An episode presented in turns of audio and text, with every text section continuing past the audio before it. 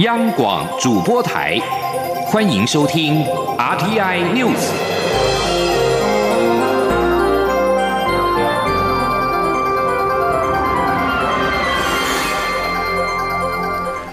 各位好，欢迎收听这节央广主播台提供给您的 RTI News，我是陈子华。行政长苏贞昌现在行政院会就政府施政有许多的提醒跟指示。苏贞昌表示，新时代要用新方法，各机关首长施政必须拉高到国安资安的角度，不能够各自为政，只管自己的业务。苏贞昌表示，执政团队是一支球队，可以打出全垒打，也会守备，因此必须从全局的眼光来看，互相的补位。他并且表示，他是结果论，各部会必须要找出方法让事情成功，团队就会一直成功。记者王维婷的报道。国发会十号在行政院会报告第五届政府服务奖，本届政府服务奖以数位创新价值及社会关怀服务评比，共有二十四个机关获奖。行政院长苏贞昌今天特别邀请获奖单位的一二级主管列席，并对团队施政耳提面命。苏贞昌表示，自从他二零一九年上任以来，便要求阁员不要长篇大论，应该掌握状况，进行研判，提出解决方法。苏贞昌表示，他只会告诉首长目标与态度，解决方法可以改变，但要做出成果，且对成败负责。苏贞昌以非洲猪瘟防治、防疫、百年大旱、破获混冲茶以及中美大战等施政挑战为例，指出各项施政必须依靠团队互相合作，不是单一部会就可以做到。苏贞昌也表示，能坐在这里不简单，各部会的司处属局主管在新时代要用新方法，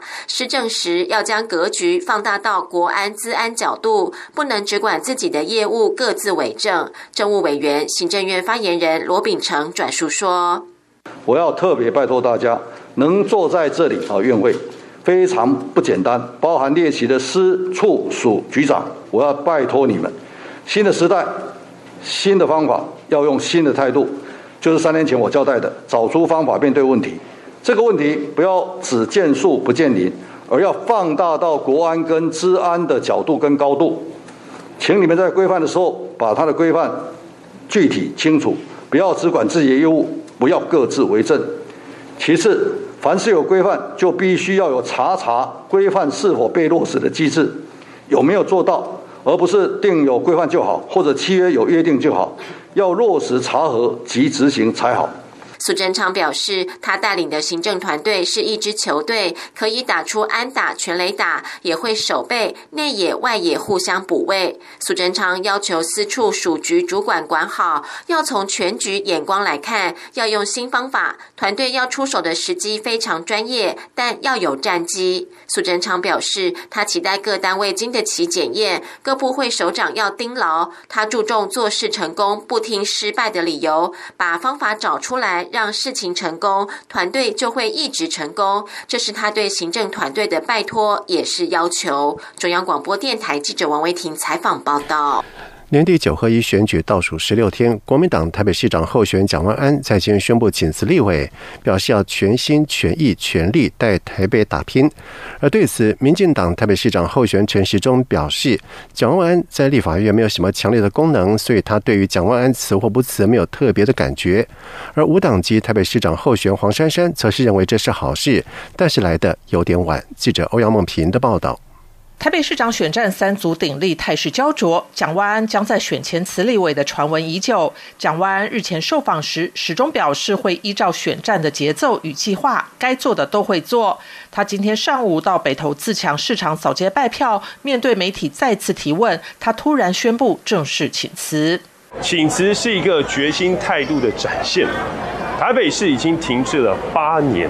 面对世界变化之快。台北没有办法再空转下去，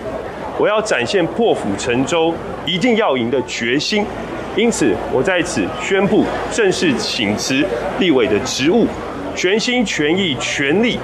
来为台北打拼，带领台北重新启动。陈时中稍晚被问到对蒋万安请辞立委的看法，以及这是否会吸引中间选票，他说自己不知道，但没什么特别的感觉。我不知道了哈，因为他这他是一个政治的判断。不过因为我一直总是觉得他的在立法院的哦，相关的一个功能不是那么的强烈，哦，所以辞与不辞，在我来讲没有什么特别的感觉。黄珊珊则认为，蒋万安此时宣布请辞立委，时间上还是有点晚。我觉得这个辞职是好事啊，但是有点来得有点晚了。第一个，我在辞职的时候，我八月份宣布参选就辞职，他五月份已经宣布参选，直到现在才辞职，我想还是作秀的成分比较高吧。黄珊珊指出，这几天应该会有不同的民调出来，看来都已经回到误差范围内，所以他想这可能是蒋万安的选举操作策略。中央广播电台记者欧阳梦平在台北采访报道。而对国民党台北市长候选蒋万安宣布请辞立委，全心为台北打拼。时代力量对此发表声明，表示呼吁超越各党其他的十一位代职参选的立委，也应该主动的请辞，负起最基本的政治伦理跟政治责任。另外，民进党。秘书长林希耀则是表示，请辞立委是一种选举的策略，与其采取请辞的选举手段，不如打正规战，争取民众认同跟支持。他并且说，民进党所提名的七位立委参选县市长都不会请辞。而至于在桃园市方面，民进党北台湾市长候选联合推出了一二零零通勤月票的证件，面对各界批评财务没有妥善的规划，桃园市长候选人。郑运鹏在今天强调，首都圈跨运具有优惠是未来的趋势，会全力的推动。而国民党候选人张善政则是在遭民进党市党部夹报广告，质疑担任诈骗志工党顾问，他则反批绿营旋风败坏无极限。记者林永清的报道。民进党桃园市长候选人郑运鹏日前与同党的双北及基隆市长候选人联手推出一二零零通勤月票证件，但却被国民党对手张善政质疑没有妥善评估财务。郑运鹏强调，他们提出的首都圈通勤月票，含瓜国道客运与台铁，不但更宏观，范围也更广，会全力推动。他说：“我们这一次也跨越了台铁。”的月票，我们也跨越了国道客运的月票，它达到了完全整合的效果。所以未来我们希望这样首都圈、首都通的一二零零这个月票，可以成为大家生活的一部分，也可能为大家。通勤的好伙伴。谈到台积电进驻桃园龙潭，郑运鹏指出，许多乡亲自发性做看板欢迎台积电，相信市民了解台积电设厂桃园的重大意义。而国民党桃园市长候选人张善政再度被民进党市党部夹报广告，质疑担任涉嫌诈骗卖假药的志工党与经济党顾问。他今天受访时反批民进党选风败坏，只顾浮选不顾治安。张善政说：“从先前网络上的网军抹黑，到实体世界里面塞信箱，从台北到桃园，真的让我们看到民进党这次选举选风败坏，简直就没有极限。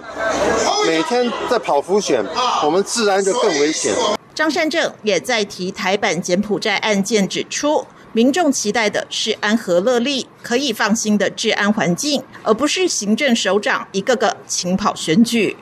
央广记者林永清采访报道。而另外，民众党桃园市长候选赖香林在前则是跟民众党主席台北市长柯文哲的父母一起参拜平镇包东祠义民庙。在面对国民党台北市长候选人宣布辞去立委专心竞选，赖香林则是重申自己富博大洋，不能让不分区立委的职位没有发挥。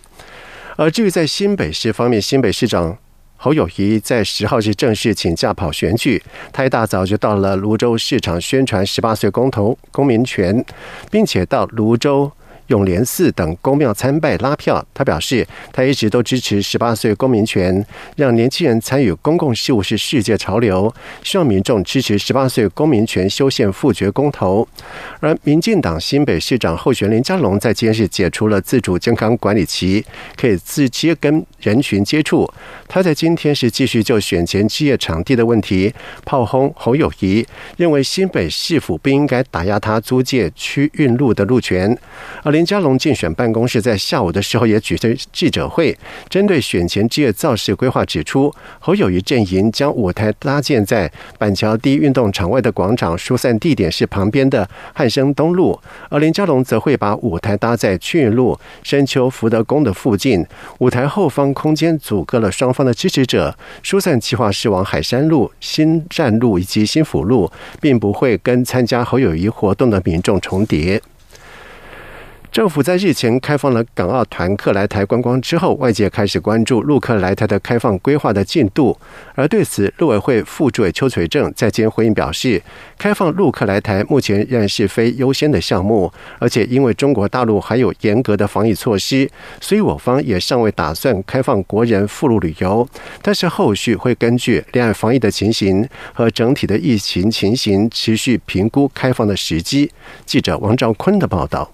政府在七号开放港澳籍人士以团体方式来台观光，未来规划何时全面开放？陆委会副主委邱垂正表示，过去港澳人士来台观光人数相当多，且以自由行为主，团客只约占两成，因此考量我方入境仍有总量管制，所以逐步调整，先开放团客。接下来会看这一次实施情形对我整体防疫量能的影响，再滚动调整，并适时对外公布。中国大陆观光客部分。邱垂正指出，中国大陆还未开放其国人赴海外及境外旅游，加上我方的入境总额管制措施，所以为保障国人优先从海外返国权益，开放陆客来台并非优先的项目。另一方面，目前中国大陆还有严格的风控跟隔离措施，所以现阶段为维护国人赴陆旅游安全与相关权益，我方尚未开放国人赴陆进行团客旅游。邱垂正说：“当然，本会也会持续会同交通部等相关主管机关，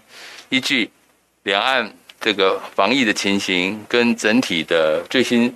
疫情的新的情势，哈，持续评估开放的时机。此外，关于中国在中共二十大后的经济问题，邱垂正表示，中共近年强化对市场的整顿管理及落实共同富裕政策，已引发外界对其经济发展路线的关注。”但我方近期又观察到，中共在国际进口博览会闭幕时重申延续对外开放等政策，因此政府将持续密切关注中共立法及经济政策走向，并适时提醒在陆台商可能的风险。政府同时会持续关注中共疫情动态清零状况以及经济政策具体实施对台商影响，并不断提供台商相关资讯，提醒台商应注意政治与经济风险，及早审视并做好相关布局规划。中央广播电台记者王兆坤台北采访报道。在外电消息方面，前中共总书记赵紫阳的政治秘书包同在九号过世，享其寿九十岁。包同曾经在一九八九年天安门事件当中反对当局以武力镇压民主运动，而当时他被撤职、逮捕，并且常年生活在软禁当中。而每年逢六四纪念日等敏感日子的时候，包同会加强监视，会被。强迫代理北京，但是他经常是对中国政治社会问题发声。而独立记者高瑜在九号在社群平台推特发文表示，包同告诉。别是定在十五号的十一点，包宝山梅厅举行。而在当局的严控之下，他的友人也担心将无法出席十五号的举行的告别式。而对包同的过世，台港媒体都做了报道，但是在中国，微博则是封杀了相关的新闻的讨论。而旅居美国的前六四民运领袖王丹在脸书上面指出，包同这位八十年代中国改革开放的规划者，晚年成为走出体制的反抗者，代表的是。中共内部曾经有过的开明派，而另外一位流亡美国的原中国社科院的政治学研究所所长严家琪也撰文表示追思。美国其中选举在八号举行，而根据美国有线电视新闻 CNN 在今天的预测，共和党将以些为多数掌控众议院，而参院则仍待亚利桑那州以及内华达州和乔治亚州的选举结果而定。根据 CNN 的预测，目前在参议院方面，民主党已经取得了四十八席，共和党取得了四十九席，共和党将需要再取得两席才得以掌控参议院。而据在众议院方面，共和党目前拿下了两百零九席，领先民主党。的一百九十一席，过半席次两百一十八席。而共和党在今年稍早做出了震撼性的决定，在摇摆州提名了多名的支持者，前总统川普要推翻二零二零年大选结果的候选人，来角逐高阶州级的职位。而美联社先前统计，这些候选人大多数在这次的其中选举落败。而许多的观察家认为，二零二零年的其中选举已经显示，破坏性民主在政治上并不成功。以上新闻由陈子华编辑播报。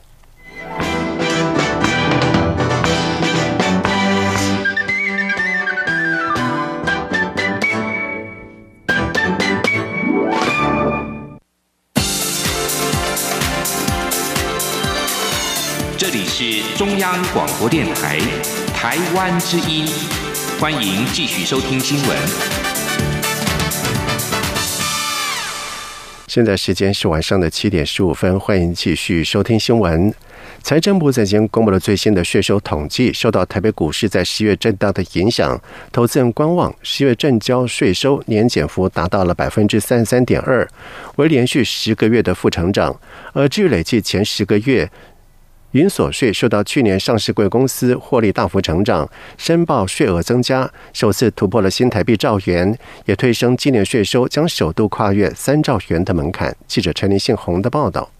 财政部十号公布十月税收新台币两千亿，年减百分之八点八。前十月税收两兆八千两百六十一亿，已经达到全年税收预算数，年增百分之十五。其中关税、银所税、重所税、遗产税、烟酒税、营业税、房屋税、牌照税以及总税收都创下新高。至于银所税，受到去年上市贵公司获利大幅成长，更是首度突破兆元规模。虽然多数税收表现亮眼，但代表股市热度的正交税以及房市的土增税，今年都呈现衰退。财政部指出，受到国际金融经济情势影响，十月台北股市日均量是今年以来最低，正交税年减幅百分之三十三，是连续十个月负成长，且是连续六个月降至预算目标三千零二十亿以下。至于前十月正交税收，虽然是历年次高，但和去年相相比减少达八百二十五亿，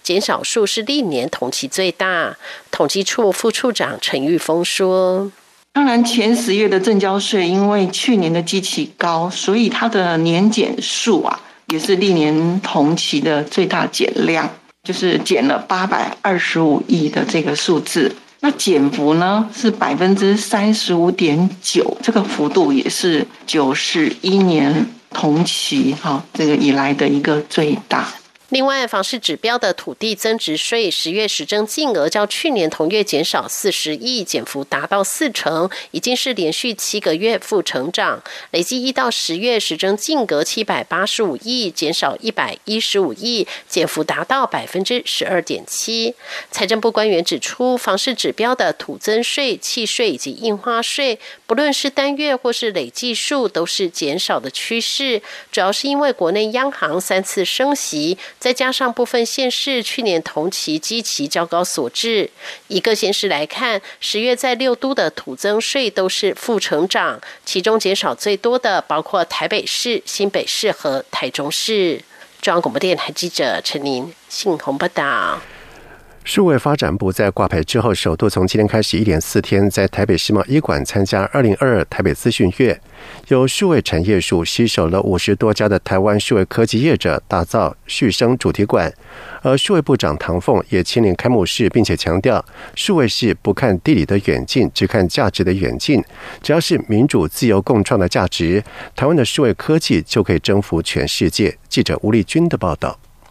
数位产业署十号到十三号首度在二零二二台北资讯月以 In the Making 生生不息为主题，并截取 Resilience 韧性、Integration 整合、Security 资安、Empowerment 赋权四个英文单字开头，推出 Rise 续生主题馆，象征数位科技从挑战中成长的韧性，还有资安及国安等特。性。数位部长唐凤也亲临 Rise 续生主题馆的开幕式，并指出这是数位产业署第一次有系统的跟全民分享各行各业数位转型成功的经验，包括因应疫情或资安的挑战，越做越勇，在攻击中成长的韧性，还有原本是手游的厂商结合硬体科技后，以寓教娱乐的方式协助全民来建立运动习惯，提高体适能。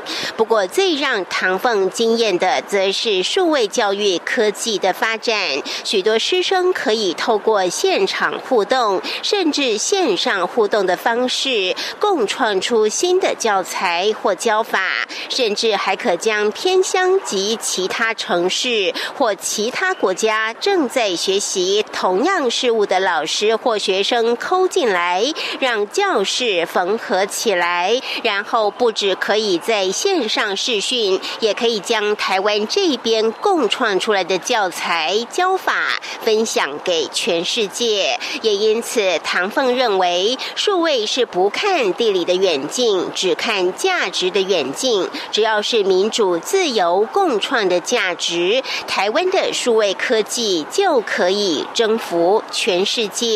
他说：“他们告诉我在一些数位的这些现代向国家，已经开始采用这样子的做法，也有得到芬兰的一些奖项。那未来，不管是最近跟我们关系正在升温的东欧啊，或者其他对这方面有兴趣的国家，我觉得数位是不看地理的远近，只看价值的远近。所以，同样是这种民主、自由、共创的这种价值，就可以让我们的这些技术从我们这边出发，然后征服到全世界。”唐凤表示，这一次的资讯月，全民都可以到现场或在线上参加。数位部也在参展的主题馆打造了一棵大树，叫做 Moda Tree 大数据，既象征日趋重要的大数据，也象征大家在大树下聚在一起，全民共创，生生不息。中央广播电台记者吴丽君在台北采访报道。接下来我们来关心的是，岁末年中有许多的参学跟活动。中央流行疫情指挥中心医疗应变组副组长罗一军在今天表示，主做禁酒禁令可能跟口罩第一阶段松绑同步的上路，但是也可能针对年底尾牙等场所活动另行考量实施。指挥中心还在讨论当中。记者刘品希的报道。年底尾牙季即将到来，对于是否放宽烛桌敬茶敬酒，卫福部长薛瑞元十号出席立法院卫环委员会受访时表示，有在规划松绑的可能性，但仍需指挥中心决定。指挥中心医疗应变组副组长罗希军十号下午在疫情记者会中表示，开放烛桌敬茶敬酒与口罩松绑不一定同时调整，可能会同时松绑，让民众不容易产生混淆，但也可能针对岁末特殊场合或活动。另行规划。呃，因为大家今天都提到提到，就是说在这个年终或者是尾牙，那所以那个部分有可能也会在跟一些这个岁末年终的活动一起来讨论的话，那这样这个呃烛桌敬酒的呃这个禁令就不一定一定会跟口罩的禁令同时间来实行哈。那这部分我们还在讨论。罗伊军强调，有关松绑口罩跟逐桌敬酒敬茶的规定，主要仍要视疫情走向，确认是否每周的确诊数明显下降，以及医疗量能释出情况，长照机构阳性率稳定改善。这个时机点应该会越来越成熟。等到指挥中心逐周评估确认后，就会公布实施时间。口罩令最快将于本月松绑。疫情指挥中心指挥官王必胜九号表示。第一阶段将先放宽室外免戴口罩，但有关室外的定义还在讨论中。指挥中心也考虑针对演唱会、体育场所、选举造势等户外场合另定规定。第二阶段松绑则考虑以正面表列的方式，明定哪些场所才要戴口罩，如医疗院所、长照住宿中心、密闭的大众交通工具等，将参考他国做法，循序渐进。央广记者刘聘熙在台北的采访报道。另外，中央流行疫情指挥中心在今公布的国内新增两万两千两百八十六例的 COVID-19 本土个案，比起上个礼拜的同一天减少了七千六百三十六例，降幅达到百分之二十五点五。而目前疫情持续的下降，另外有四十五例的境外移入，而确诊肝当中新增六十六例的死亡。国立台湾师范大学文化教育策略研究团队在今公布了台湾民众对国语文课程看法的调查结果。三十岁以上的民众对于国语文课程有高度的认同，普遍认为文言文教材是学习国语文的必要的助力。如果问到对于国文老师的印象，有八成以上觉得印象好。另外，超过九成的民众认为国语文能力会影响到人际关系以及职场的表现。记者陈国维的报道。网络社群对国语文课程的支持度看法不一，促使台湾师范大学文化教育策略研究团队决定展开国人对国语文课程看法的电访调查，对象为二十一到六十岁的民众。最后收到一千零九十二份有效样本。台师大国文学系教授徐国能表示，有近九成二的受访者认同，有好的国语文能力对人际关系和职场工作表现也会有好的影响。八成八认为对人生规划也会有影响。在这个语文能力的提升，它不只是一种文字能力，那更重要的，它还包含了背后那对人的一种人情世故的理解，还有对一种思想上的一种开拓。调查也询问对国文老师和整体国语文课程的印象，有八成以上的民众对老师印象良好，七成六对课程感觉不错。对老师和课程印象不好的受访者较多，集中在二十五到二十九岁，比例达两成三。而整体有七成五的人觉得自己的国语文程度非常好或还算好。计划主持人钟宗宪则指出，如果将国语文能力区分为听说读写等四个面向，有过半的人认为说最重要。其次是听，接着才是读和写。又以二十一到二十四岁的年龄层，有超过七成特别重视说的能力培养。分析因是受到社会环境变化，在职场与日常生活中有所需要。不过另一方面，也是凸显国语文课程在教学上过于偏重阅读与写作。新课纲也特别提到，核心素养的重要背景呢是生活情境。因此，国文科哈需要再加强努力的哈是呼吁。啊，教育现场的老师们哈，能够重视学生经验，能够重视生活的情境，那将这样子的背景呢融入哈在课文教学以及融入实作与探索的教法安排当中。研究团队提到，调查也发现，三十岁以上的民众对于国语文课程有高认同度，透露出文言文教材不会是造成学习或应用国语文的阻力，反而会是必要的助力。中央广播电台记者陈国伟台北采访报道。在外电消息方面，俄罗斯国防部长肖伊古在九号下令俄军撤离临近乌克兰南部战略城市赫尔松的第聂伯河西岸地区。这对于莫斯科来说是一次的重大挫败，并且可能是这战场的转捩点。乌克兰对于俄罗斯九号的宣布态度谨慎，表示有部分的俄军仍留在赫尔松，并且有额外的俄罗斯人力被送到这个地区。在俄罗斯今年二月入侵乌克兰之后，赫尔松市是唯一被俄罗斯占领的地方首府，并且一直是乌克兰反攻的主要的目标。赫尔松地区是。俄罗斯总统普京在今年九月宣布永久并吞的四个地区之一，莫斯科并且表示已经把这些地区纳入了核子保护伞之下。另外，美国参谋首长联席会主席密利在九号表示，俄罗斯已经有超过十万名的军事人员在乌克兰丧命或者是受伤，而乌克兰军队可能也有相近的伤亡人数。密利提供的数据是这场战争持续八个月以来，美国政府至今所提供的最精确的数字，而路透社无法独立核实这个数字。白宫官员在九号表示，美国总统拜登将在即将到来的亚洲行期间会见日本首相岸田文雄以及南韩总统尹锡悦，商议如何根绝北韩的核子计划。美日韩三国领袖将在拜登十一月十三号访问亚洲和东南亚国家协会以及二十国集团工业化国家召开会议时，在柬埔寨会面。北韩在十月间试射了一枚距离更胜于以往的弹道飞弹，不仅五年来首度飞越日本上空，日本当地的居民还受到当局呼吁寻求掩护的警告。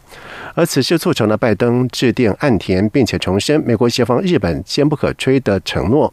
而回应北韩试射弹道飞飞弹，南韩和美国战机对黄海一个目标进行轰炸演练，美国和日本战机也在日本海进行了联合演习。